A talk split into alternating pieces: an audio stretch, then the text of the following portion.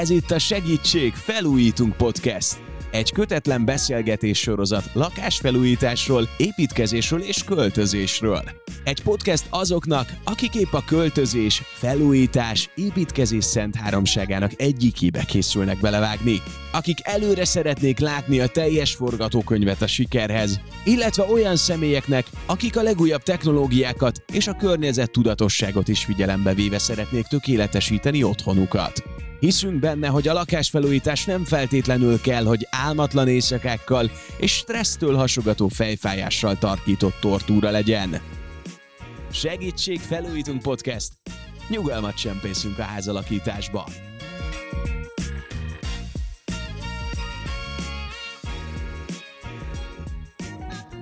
A mai témánk, hogy hogyan válaszunk okosan ingatlant, hogyan ne veszünk el a lakáshirdetések útvesztőjében, hogy szúrjuk ki az esetleges csapdákat, és mire figyeljünk az ingatlanok bejárásakor. Ebben segít ma nekünk Csorba Dániel ingatlan szakértő és Komáromi Gábor, a BVT munkatársa, épületgépész.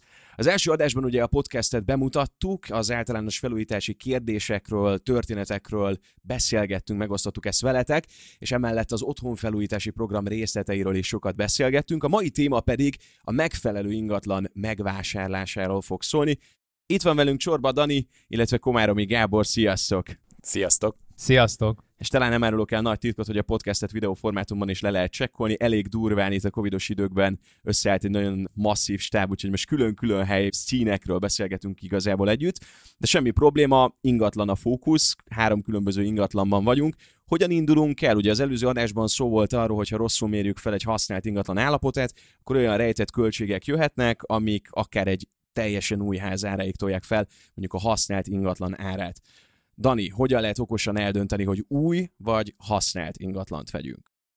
Szerintem az első az mindenképpen az, hogy először döntsd el azt, hogy mi az, amit pontosan szeretnél venni. Tehát az első lépés szerintem az, hogy nézd meg, hogy melyik környéken vásárolsz ingatlant, mi az, ami, ami leginkább felkelti a, az érdeklődésedet, mi az, hogy mekkorába szeretnél költözni, tehát mondjuk nem tudom, 50 vagy 70 négyzetméteresbe, és utána jön az, hogy a valóság, hogy ennyi pénzed van. És hogyha van annyi pénzed, hogy ki tudod fizetni a lassan most már ilyen 1 millió forint körüli négyzetméter árat egy új építésnél, na akkor érdemes amellett dönteni. És nyilván amellett aztán van egy csomó olyan ér meg ellenér, hogy mit, miért válasz. Például használtál, nyilván föl kell újítani egy ingatlan, és az mostanában egy igen komoly extrém sport, tehát hogy így szakember találni, lemenedzselni, ez, ez mind rengeteg idő. Én ezt saját bőrömön tapasztalom, mert hogy éppen szintén használt házat vettem, amit felújítottunk, és, és lassan, lassan egy, egy vállat szeretnék találni, amin ki tudom magamat sírni, tehát hogy egy elég kemény. Hú, erre majd muszáj lesz kitérnünk, tehát hogy amikor az ingatlanos saját magának vesz ingatlant, akkor gondolom úgy áll neki, hogy azért a többi ingatlanos havernak, meg a baráti társaságban lévő embereknek is bizonyítani akar, hogy te azért saját magadnak életed legjobb díjét hoztad létre. Így sikerült? Ez, ez nem, ez nem így van. Az ingatlanos az úgy vásárol, hogy a feleségének megmondja, hogy nézzen ki ingatlant, mert, mert hát most nem, nem akarok ronda hasonlattal élni, de van ez a nőgyógyász vicc, tudod, amikor hazamegy az ember, tehát hogy így már nem annyira szeretnék látni még egy ingatlant, annyira nincs ilyen perverzióm.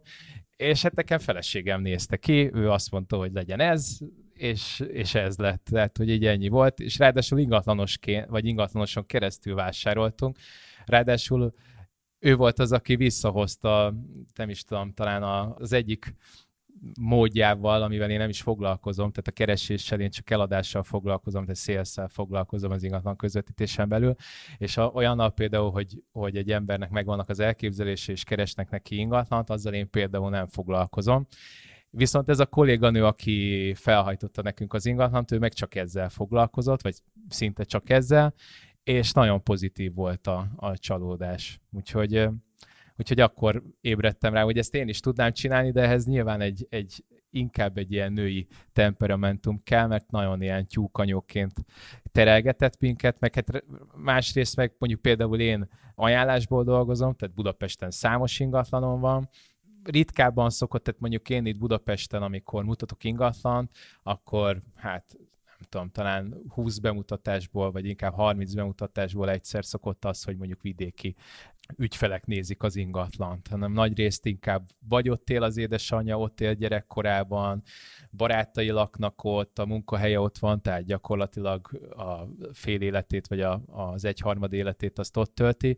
Tehát, hogy a, a, szerintem ez, ez már alapvetően általában az emberek tudják, hogy mitől jó. Általában nyilván ez, ez egyrészt az infrastruktúra, hogy te is mondtad, meg mondjuk a lakóközösség összetétele, ami igazából mindenhol változatos, de, de mégis ettől függetlenül ez az egyik pozitív pontja egy lokációnak. Ez érdekes, amit mondasz. Mi van akkor, hogyha mondjuk egy új életközösségbe költözök? Budapesti vagyok, és Győrbe kaptam munkát. Nem ismerem Győr, de oda kell költöznöm. Mit javasolsz?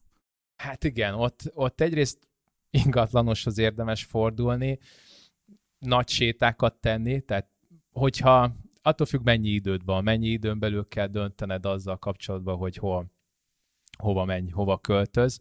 Hogyha van rá időd, és mondjuk két-három hét is, vagy akár egy hónap arra, hogy, hogy ott sétálgass, akkor miért fel a területet, olvas cikkeket róla, hogy melyik területeken mik történtek. Egyébként pont az otthon térképen ott van bűnügyi hőtérkép, és akkor meg tudod nézni, hogy, hogy melyik terület az hogyan prosperál én ezeket szoktam beszélges az, e- az ottani emberekkel, a legjobb, egyébként a legjobb információkkal mindig az idősebb korosztály, az, az számtalan információt tud el, elejteni egy-egy utcával kapcsolatban, kik laknak ott, és így egy idő után azért eléggé ki fog kristályosodni, hogy, hogy mi is az a, a, az a terület, ahol, amit érdemes mondjuk Győrön belül kiválasztani.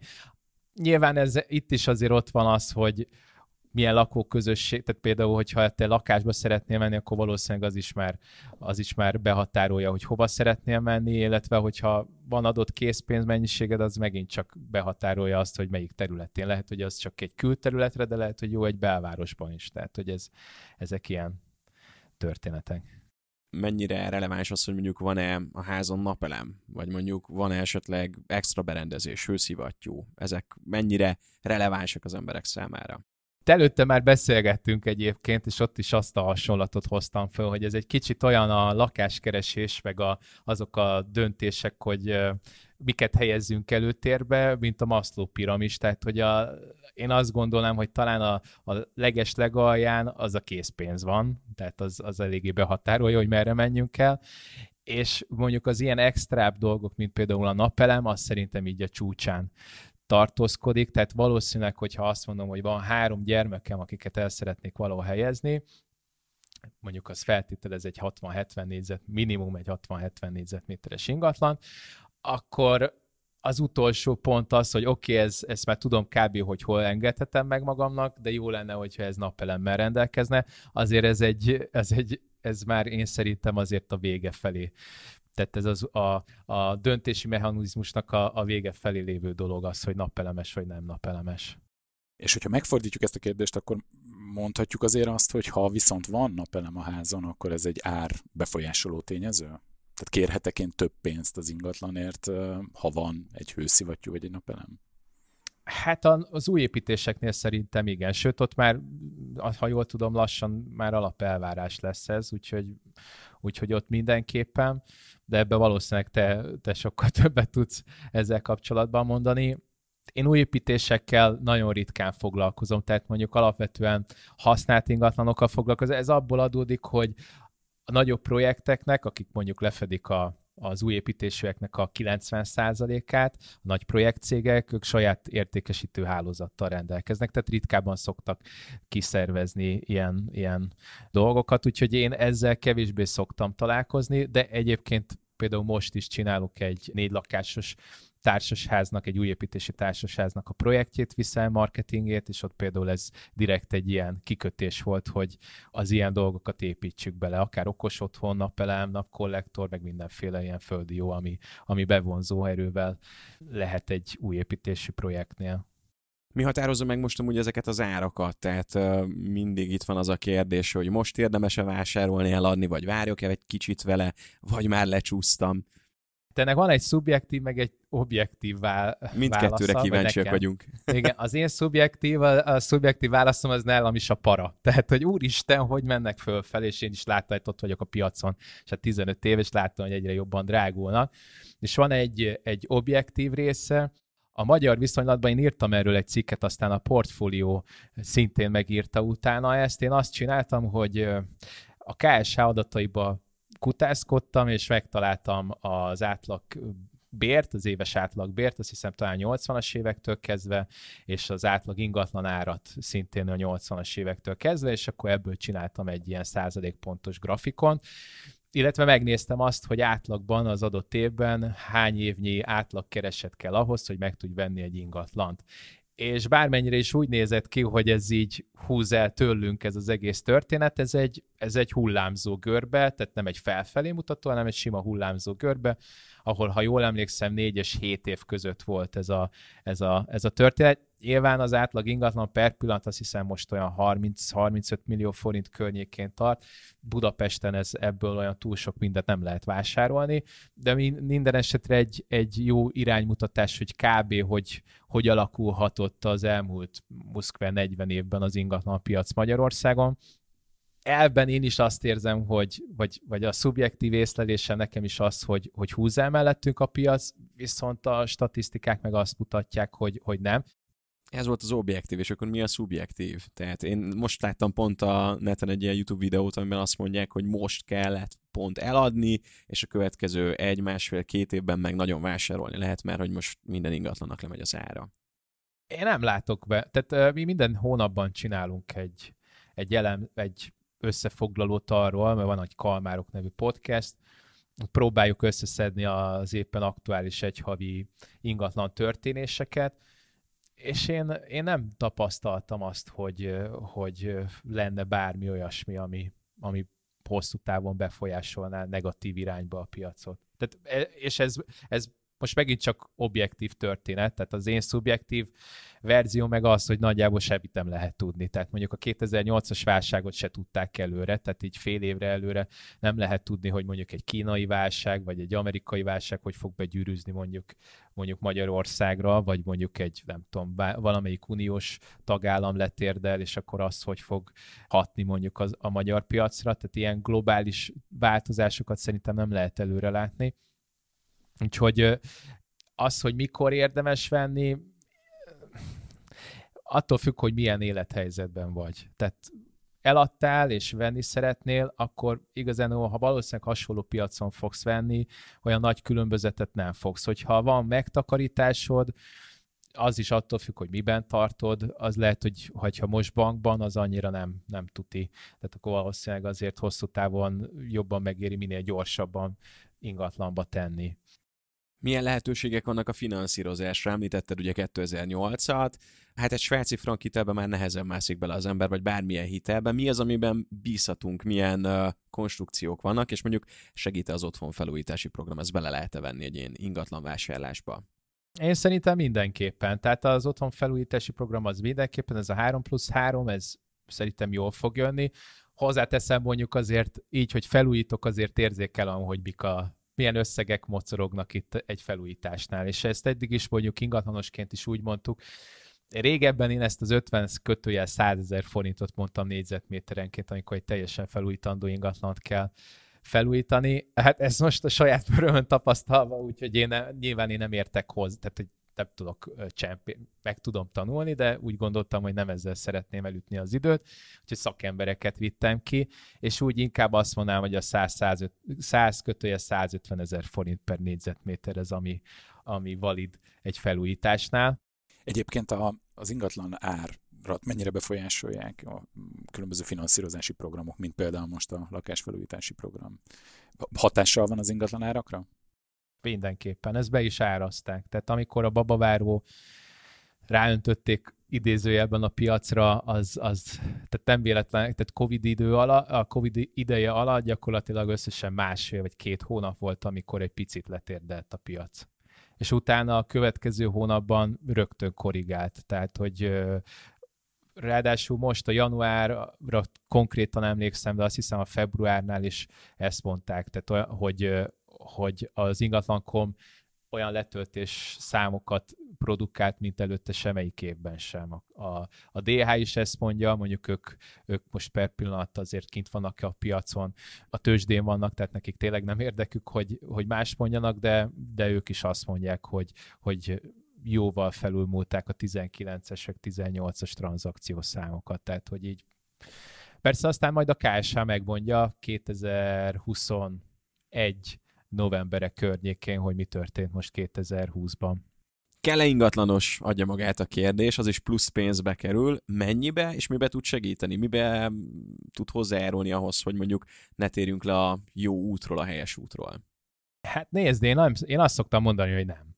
Tehát, hogy, hogy nem mindenhova kell ingatlanos. Ezt el kell döntenie magának. Tehát itt két oldal van megint csak. Van a vevő és az eladó. A vevő oldalon ott neki nem kerül semmibe, tehát gyakorlatilag szerintem fölöslegesen az, azon gondolkozni, hogy kell-e vagy sem. Ha olyan ingatlant nézett ki, ahol ingatlanos van, akkor, akkor ott van, ha meg nem, akkor nincs ott. Az eladó oldalnál jelentkezik inkább szerintem ez a kérdés, hogy kell-e oda ingatlanos, ott, pedig, ott pedig el kell dönteni, hogy mi az a hozzáadott érték, amit elvégez maga az ingatlanos. Nyilván ehhez tudni is kéne, ehhez mondjuk kéne adott esetben egy ingatlanossal beszélnie, és utána eldönteni, hogy azok a hozzáadott értékek, akár mondjuk egy, egy tranzakció lebonyolítása, akár egy áralkú lebonyolítása, akár marketingnek az összerakása, akár az, hogy hogyan kell bemutatni egy ingatlant, hogyan kell, vagy akár egy leírást csinálni, e, ezt el tudja dönteni, hogy meg tudja csinálni. Hozzáteszem egyébként sokszor, hogy sokszor jobban járnak a magánszemélyek, hogyha, hogyha nem ingatlanossal végzik, mert hát sajnos, sajnos nem mindig a megfelelő emberhez jutnak el. Dani, bennem felmerül a kérdés, hogy mit várhatok egy ingatlanostól? Mennyire várhatom el, hogy ő képviselje az én érdekeimet? Illetve mi az ingatlanos érdeke, és ha eladó vagyok, illetve ha vevő vagyok, mennyire számíthatok rá, hogy ő engem is képvisel? Én akkor beszélek az ideális helyzetről, jó? Mert most nem akarok a szakmaválságáról beszélni, inkább azt mondanám, hogy mondjuk azok a és talán azt mondanám, olyan kevesen nincsenek is szerintem a tízezer ingatlanosból azért két két-három ezer, de lehet, hogy csak ezer ingatlanos van, akik, akik én szerintem jól csinálják, amit csinálnak.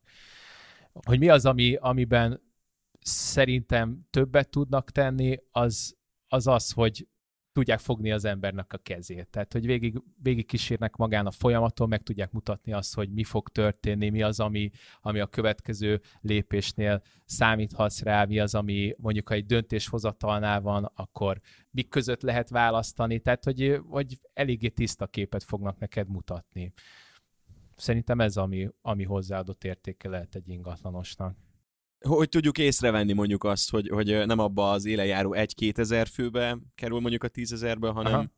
Nézd meg, hogy hogy dolgozik. Ez a legegyszerűbb, az ingatlankomra fölmész, és megnézed, hogy, hogy milyen munkái vannak. Tehát a hirdetéseit megnézed, esetleg fölhívod, mint magánszemély, érdeklődsz egy ingatlanára, tudja azt, hogy, hogy mire hívtad, elmondja azokat, hogy hogyan referál mondjuk arról az adott ingatlanról, tehát így hátulról meg tudod, akár egy Google kereséssel, tehát mondjuk itt, a, akikkel a podcastet csináljuk, vagy akár én beírják a nevemet, akkor egyértelműen azért kiderül, hogy miket csinált. És mondjuk, hogyha már a cégnévre rákeres, és mondjuk vannak egyébként pont olyan új építők, akiket majd nem, nem értek, hogy hogyan lehet még most is a piacon, és hogyan lehet tőlük venni ingatlan. Ha csinálnának egy egyszerű Google keresést, akkor ez, ez, ez fehéren-feketén kiderülne, hogy nem érdemes velük szóba állni. A pénz után a másik faktor az idő. Ugye amikor kinézünk egy lakás az ingatlan.com-on és szeretnénk megvenni, akkor már fél év múlva úgy képzeljük, hogy benne vagyunk, már onnan visszük a gyereket Igen. az iskolába, már ott élünk. Mi a valóság? Átlagban van-e esetleg erre valamilyen mutatószem vagy mérőszem, hogy mennyi idő az, ami eltelik a kinézés, vagy amióta megvan a pénz, uh-huh. től odáig, hogy beköltözünk és életvitelszerűen ott élünk. Hát az ideális helyzet az úgy néz ki, hogy kb. olyan másfél hónap alatt lehet találni egy ingatlant. Ezt egyébként, a, ha piacon van az ember eladóként, akkor látja is azt, hogy, hogy az első hónapban van egy nagyobb roham, és utána 30-40 százalékára esik vissza az egész. Ez azból adódik, hogyha megfelelő marketing volt, akkor mindenkit elért a, a piacon, és akkor már az új belépőkre számíthat. Tehát nagyjából egy olyan másfél hónap, mire megvan az ingatlan, Ha mondjuk hitelt vettél föl, vagy van egy LTP, egy lakástakarék pénztár benne, akkor mondjuk onnantól kezdve egy három hónap, mire, mire kifizetted az ingatlant, és hogyha hozzá kell nyúlni, hát ott, ott meg gyakorlatilag a végtelenbe és tovább. Most nem tudom, tehát mondjuk egy, egy fél évben azért lehet gondolkodni, hogyha, hogyha a felújítás komolyabb dolgokat, akár fűtésrendszert, vagy egy tetőt, vagy, vagy falakat is mozgatsz át, ott, ott szerintem egy három, három hónapot rá lehet locsolni, tehát így összességében akár lehet ez egy, egy 6-8 hónap is, mire birtokba kerülsz. Ha meg nagyon gyors vagy, és mázlista, és mondjuk egy új építést vettél, ami ne adj Isten, vagy egy újszerű ingatlant, ami már birtokba vehető azonnal, akkor mondjuk egy, egy hónap alatt is már bent lehetsz. De ez mondjuk azért az extrém helyzet. Én beszéltem szakikkal, és ők inkább azt tanácsolták, hogyha valaki venni akar most, akkor inkább vegyen egy régebbi építésű házat vagy lakást, és újítsa fel. Meg ennek így, mint hogyha lenne egy ilyen népszerűségi vagy népszerűségi hulláma. Egyrészt a Covid miatt is, hogy mindenki megtanul minden szakmát, aztán ugye már Gábor elmesélt az előző adásban, hogy a felújítás nem egy gyerekjáték, meg te is említetted, hogy inkább szakemberre van szükség de hogy ilyenkor jönnek azok a dolgok, amiről ugye beszéltünk már egy kicsit korábban, hogy napelem, hőszivattyú, rakjunk bele ilyen dolgokat, úgyhogy egy kicsit Gábort is szeretném segítségül hívni, hogyha valaki esetleg felújítana, akkor ezeket miért fontos belevenni, miért fontos erről beszélni, vagy miért fontos erre gondolni? Én nekem van egy sejtésem, mert azért, hogyha megveszük és felújítjuk, akkor legalább 15-20 évig nem akarunk hozzányúlni. Hát szerintem nagyon sok olyan rejtett dolog van, amire nem biztos, hogy, hogy én, mint laikus lakásvásárló fényt tudok deríteni.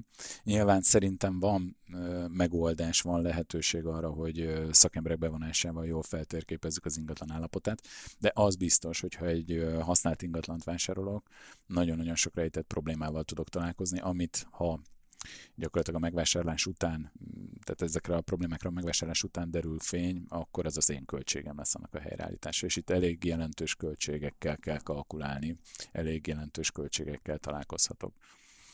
Úgyhogy én azt gondolom, hogy a lakásvásárlás esetén, vagy ingatlan vásárlás esetén a szakértők bevonása az nagyon hasznos lehet. Én egyébként, amikor az ingatlant megvásároltam, kicsit féltem, mert, mert, mert nyilván az épületgépészeten kívül nem tudtam jól felmérni az állapotokat, ezért statikust, illetve építészt is bevontam, megnézettem építéssel, és mivel tudtam, hogy jelentős átalakítást akarok csinálni, ezért statikust is bevontam, hogy azok az elképzelések, amiket én gondoltam, megvalósíthatóak. És miután azt mondták, hogy igen, rendben van, akkor, akkor vágtam bele, akkor mertem megvásárolni az ingatlant. Dani, neked volt esetleg akár így ügyfélnél valami olyan para, vagy olyan rejtett hiba, ami utána nagyot szólt? Tehát, hogy még te is megláttad, és így azt mondod, hogy azt a becser mindenit. Van esetleg ilyen jó sztorid? Szerencsére én kimaradtam ezekből, azért általában, tehát itt, hogy kit képvisel a, az ingatlanos kérdésre, egy utólag válaszoljak. Tehát azért a jó ingatlanos mind a két felet képviseli. Tehát uh, én, hogyha kiviszek valakit, akkor és mondjuk ilyen kétes falrepedéssel találkozom, vagy ilyesmi, azért alapvetően én is ezeket már felismerem, azért mindig szoktam mondani, hogy egy, egy statikust érdemes kivinni. Mivel, hogy lakásokkal foglalkozom sokszor, tehát mondjuk azt mondom, hogy portfóliómból mondjuk 10-ből 8 az lakás, belvárosi lakások, mondjuk ott azért viszonylag kevésbé lehet ilyen problémás dolgokkal találkozni. Inkább a családi házaknál jellemző ez, hogy ott azért nagyon rondán bele lehet futni ezekbe. Ami nagyon beszédes tud lenni, és én mindig egy kicsit félek, amikor egy hirdetésben azt olvasom, hogy frissen felújított ingatlan. Na, ilyenkor számtalan kérdés merül föl bennem, hogy milyen felújítás volt, hogy történt, mit cseréltek, mit alakítottak át. Nagyon sokszor tapasztalom azt, hogy az érték növelés érdekében egy látványfelújítást végeznek. Gyakorlatilag egy fokkal magasabb értékű csempét raknak föl, magasabb értékű fajanszót raknak föl, ami nagyon látványos, és, és nyilvánvalóan viszi a szemet, hogy így fogalmazzak. Viszont alatta a csőhálózat mondjuk nem lett felújítva, alatta az elektromos hálózat gyakorlatilag 80-90 éves, vagy 50 éves, tehát elavult. És sajnos az ingatlan megvásárlása után lehet, hogy egy-két éven belül nekem ezt a szép csempét le kell vernem. Úgyhogy mindenképpen a frissen felújított ingatlanoknál azért erre, erre érdemes rákérdezni, hogy mi történt a felújítás, pontosan, részletesen mi történt a felújítások során, illetve a, itt nagyon nagy kérdés az, hogy ha van egy pici affinitásom a, a felújításokban, műszaki jártasságom, akkor lehet, hogy egy alacsonyabb értéken vásárolt ingatlant, ha saját magam újítok fel magamnak, adott esetben hosszabb távra, az megérheti, vagy előnyösebb lehet, hiszen onnantól kezdve tudom, hogy mit cseréltem ki, tudom, hogy milyen felújítás zajlott ott abba az ingatlanban. Ezzel kapcsolatban lenne még egy észrevételem, egyébként tök jót mondott a Gábor. Egyrészt ez a, az a típus, hogy hogyha saját magam tudom felújítani, vagy egy felújítandó ingatlant vesz az ember, és már mondjuk egy lakható fázisba elhoz, és utána, vagy felújítja, és utána már van mondjuk akár egy, másfél, két éve is, hogy, hogy, hogy felújítsa, és olyan állapotba hozza, ami neki tetszik, és szerintem is ez egy, ez egy jó módszer arra, hogyha nincsen annyi pénzünk, hogy, hogy álmaink ingatlanát megvegyük. Aztán talán arra is kitérhetünk, hogy, hogy miket nézzünk, hogy, hogy mi az az álmaink ingatlana.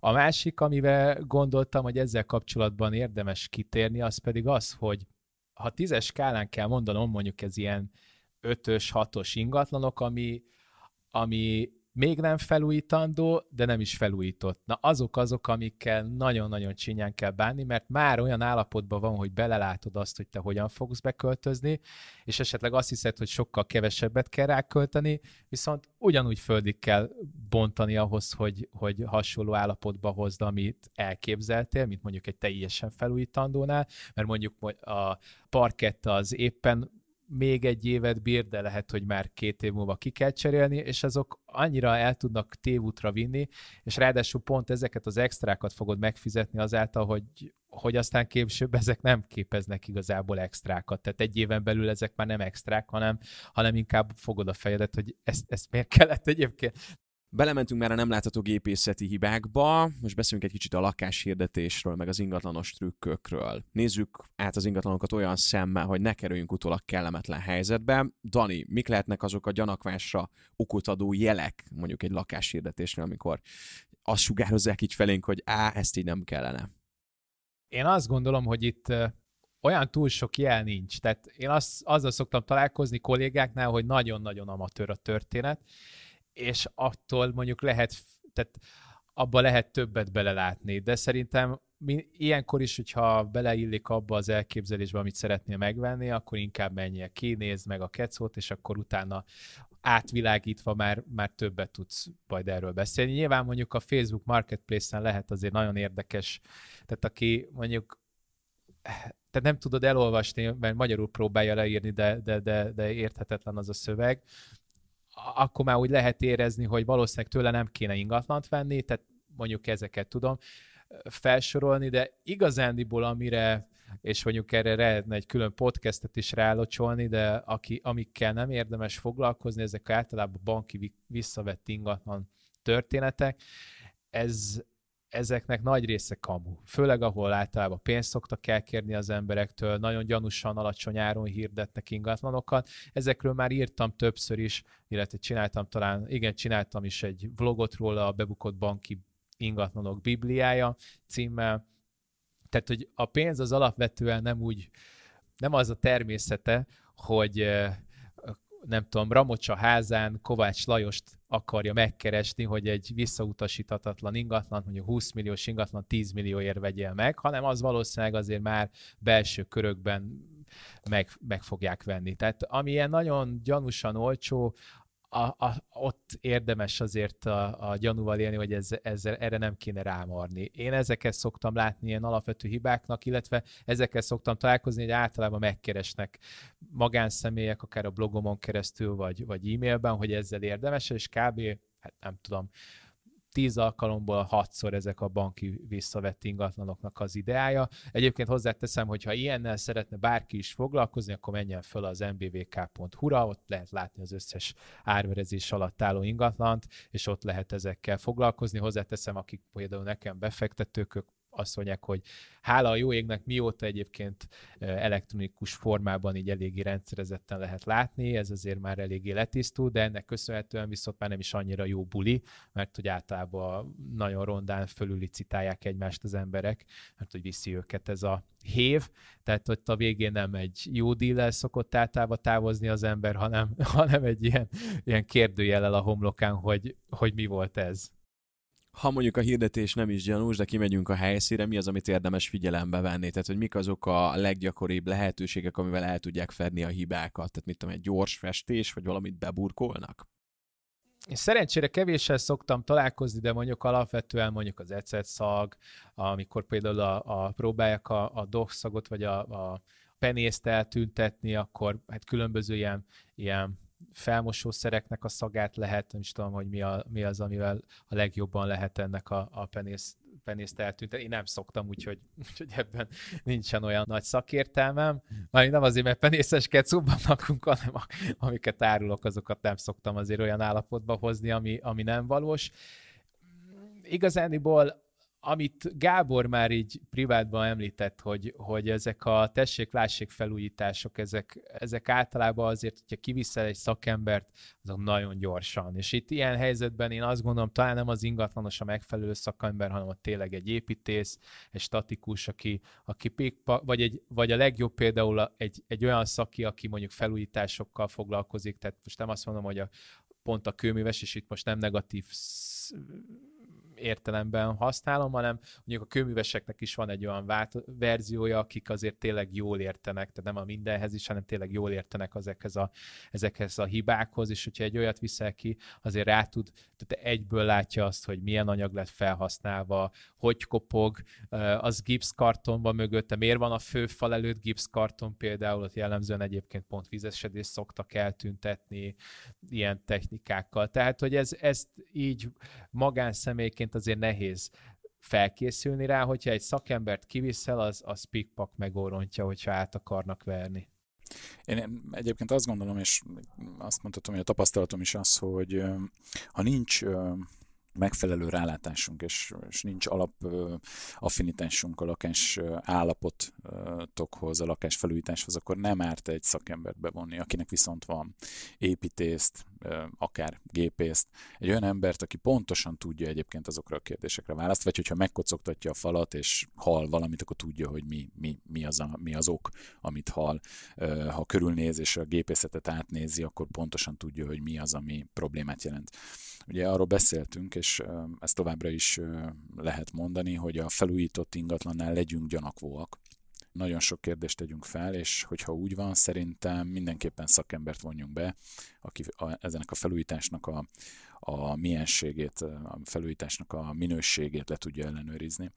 És amúgy is célszerű segítséget kérni szakemberektől, hogyha mi nem tudjuk megállapítani azt, amit látunk, hogy mit látunk valójában, akkor, akkor vonjunk be szakembereket, akik, akik ebben nekünk segítenek. Nagyon-nagyon sok pénzt meg tudunk spórolni a, a hibák, a valós problémák feltárásával. Gábor, úgy látszódik akár a hirdetésben az, hogyha van valami gépészeti para, vagy hogy, vagy hogy ott lehetnek kérdőjelek, mert mondjuk lehet, hogy van tíz kedvenc ingatlanunk, kiválogattuk, beszévecskéztük, de abból öt már alapból kuka, és nem is kellene hiú ábrándokat elkövetni felé. Hát én azt gondolom, hogy nagyon nehéz, és mivel nagyon sokszor ingatlanos szakembert bevonnak már a hirdetéskor is, ezért nyilvánvalóan nagyon nagy hibák nincsenek elkövetve. Ki kell menni, körül kell nézni, szerintem nagyon-nagyon sok kérdést fel kell tenni. Folyamatosan kérdezni kell, nézni kell, és hogyha a legkisebb gyanú fölmerül, akkor azonnal gyakorlatilag szakembert be kell vonni ebbe a ingatlan feltárásba. Kit hívjunk segítségül esetleg a hirdetésnél? Hát ez egy nagyon uh, nehéz kérdés, hiszen uh, nagyon nehéz ma szakember találni. Hogyha nincs ismerősöm, nincs barátom, nincs olyan szakember, akivel már dolgoztam együtt, és meg tudom kérni arra, hogy jöjjön el velem, akkor ez egy nagyon nehéz kérdés. Mi egyébként uh, a BVT-nél azt tapasztaltuk az elmúlt években, hogy ez azért egy óriási nagy igény, vízoldalról nyilván. Kit hívhatok fel, ki a szakember, aki nekem segítséget ad, még mielőtt bármilyen beruházást teszek.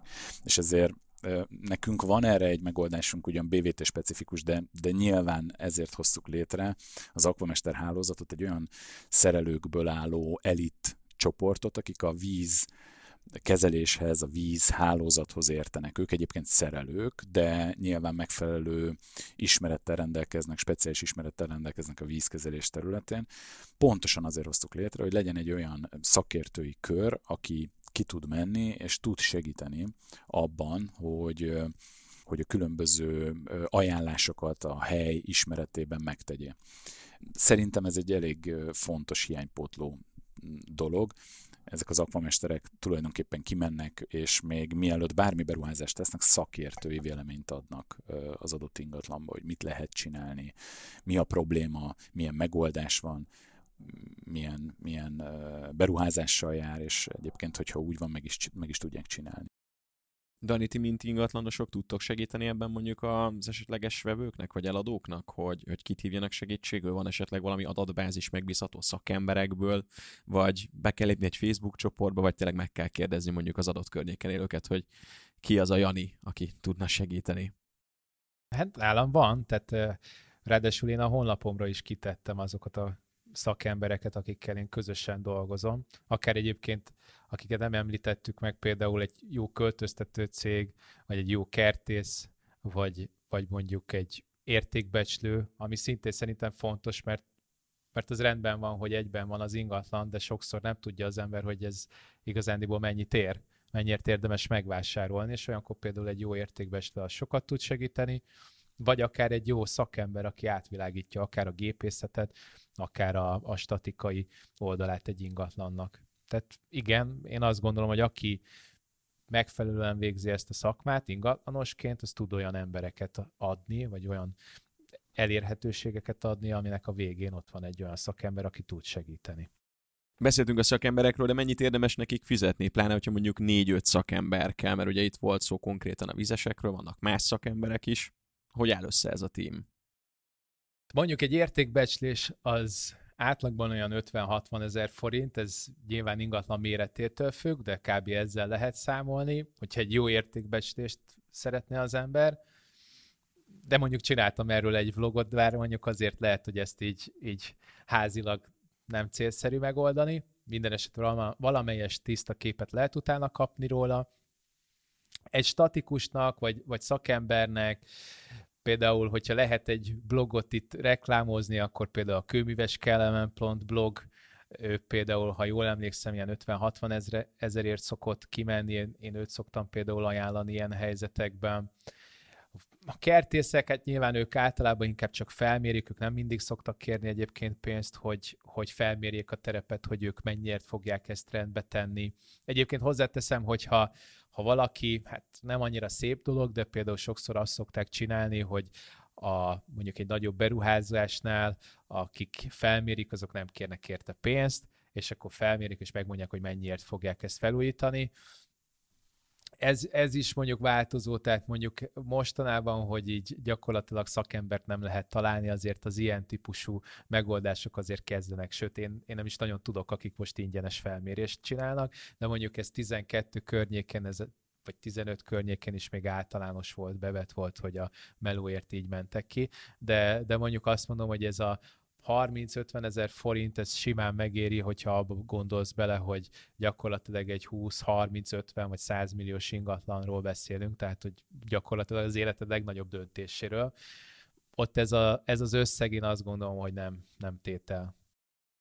Az én tapasztalatom az, és az Aquamester hálózat is így működik, hogy elő van olyan lehetőség, hogy egy felmérést elvégeznek, aminek van egy ára, egy rendes piaci értéke, amit aztán utána egy esetleges munkavégzésből, vagy annak a költségéből levonnak.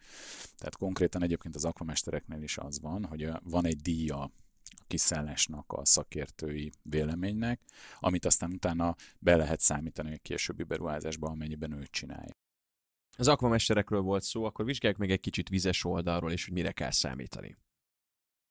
Hát mindenképpen érdemes víz, vízhálózati oldalról is felmérni az ingatlant, hiszen elég sok problémát okozhat, hogyha adott esetben valamilyen rejtett probléma van a, a vízhálózattal, a, a berendezéseken. Mindenképpen érdemes megnézni azt, hogy először is utána kell járni annak, hogy ahol az ingatlan, ahol van, ahol ingatlant vásárolunk, milyen vízminőséggel rendelkezik, mennyire kemény a víz. Hát nyilván olyan helyen, ahol Buda, budai agglomerációk, ahol, ahol nagyon kemény a víz, ott vízki okozta problémák léphetnek fel, ami nyilván idővel nagyon komoly javítási költségeket jelenthet, akár a kazánrendszerbe, a használati melegvíztermelő elromolhat. Tehát ezzel azért foglalkozni kell. Meg kell nézni, hogy hogy áll az ingatlan az adott pillanatban. Van-e előszűrő, vagy be kell építenem.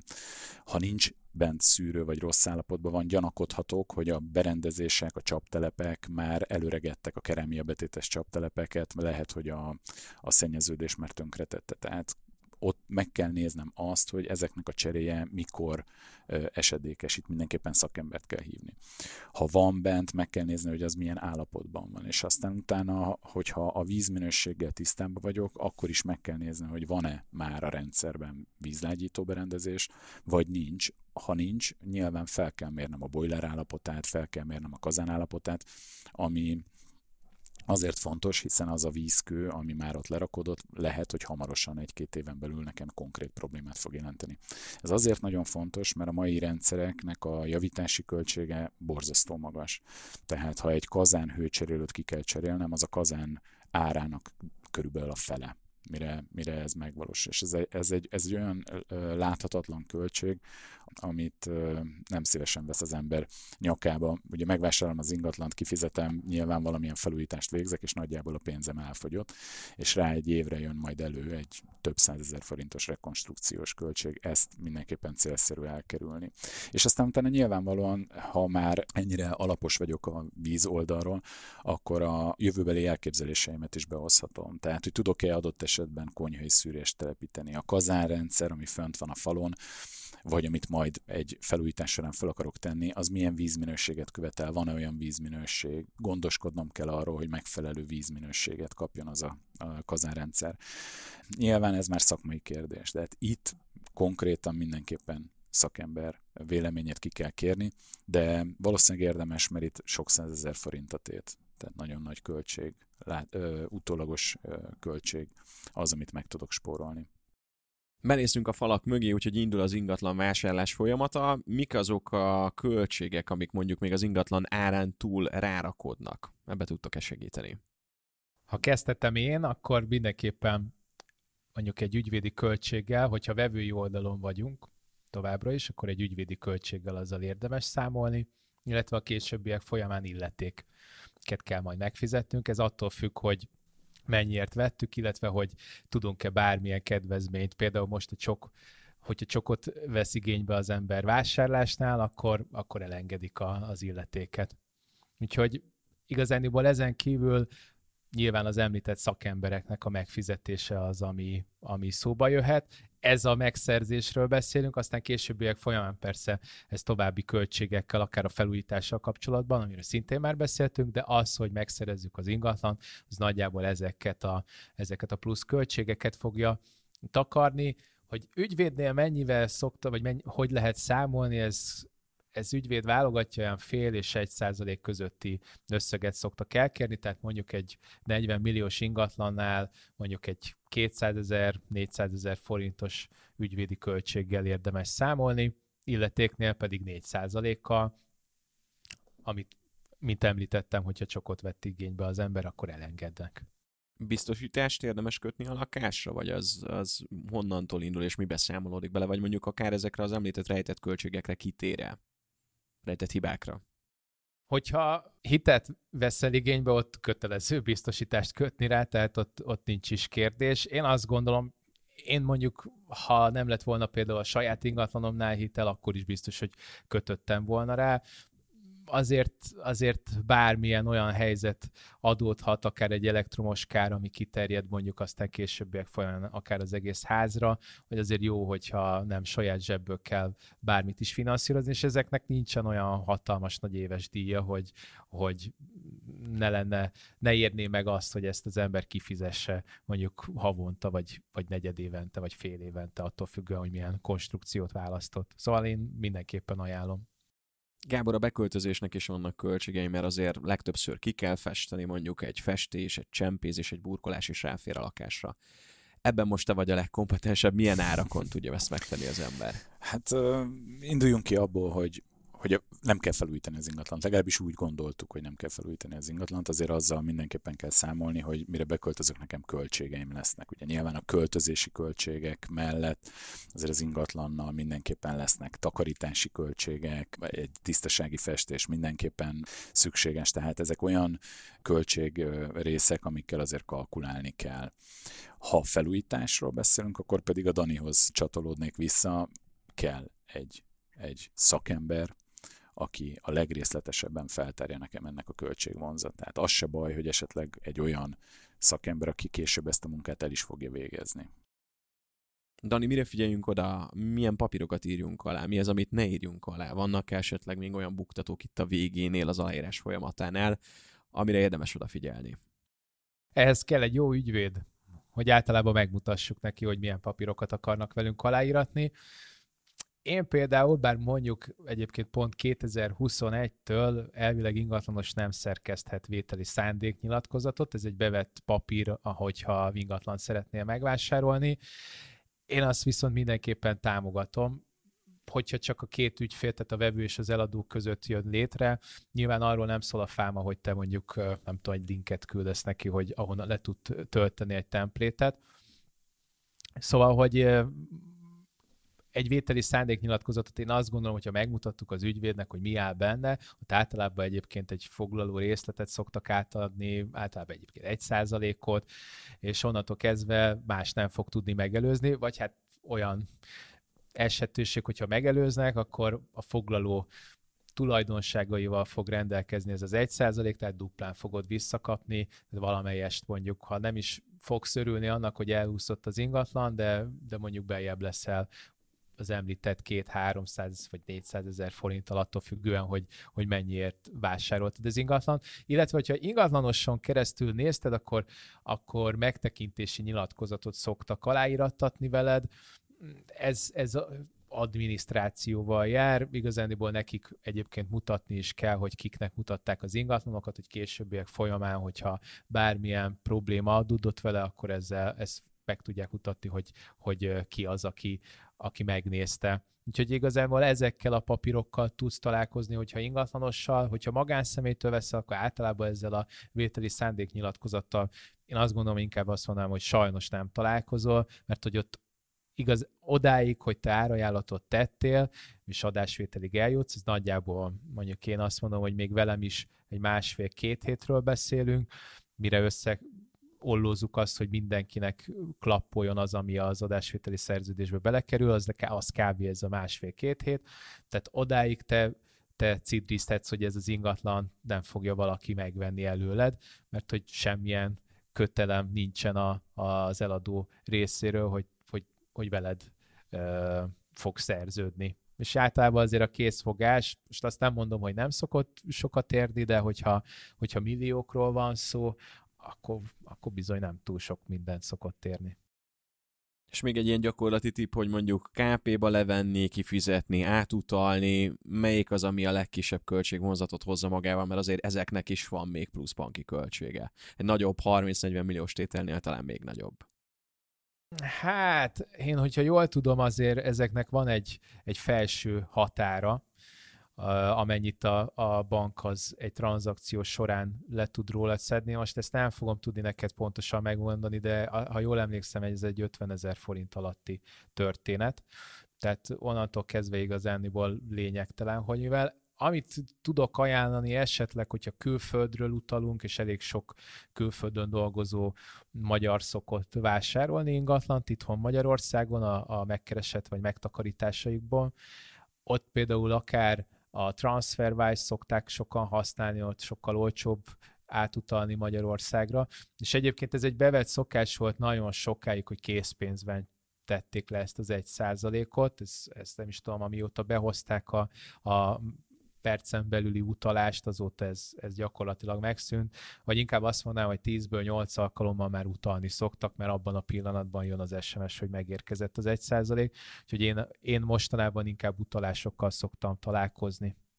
Ugye az előző adás konklúziója az volt, hogy nézzük meg a támogatási rendszereket, az otthonteremtési támogatásról szólt az előző epizódunk, ezt visszahallgathatod akár melyik podcast platformon, illetve videóban is. A mai adás konklúziója pedig igazából több.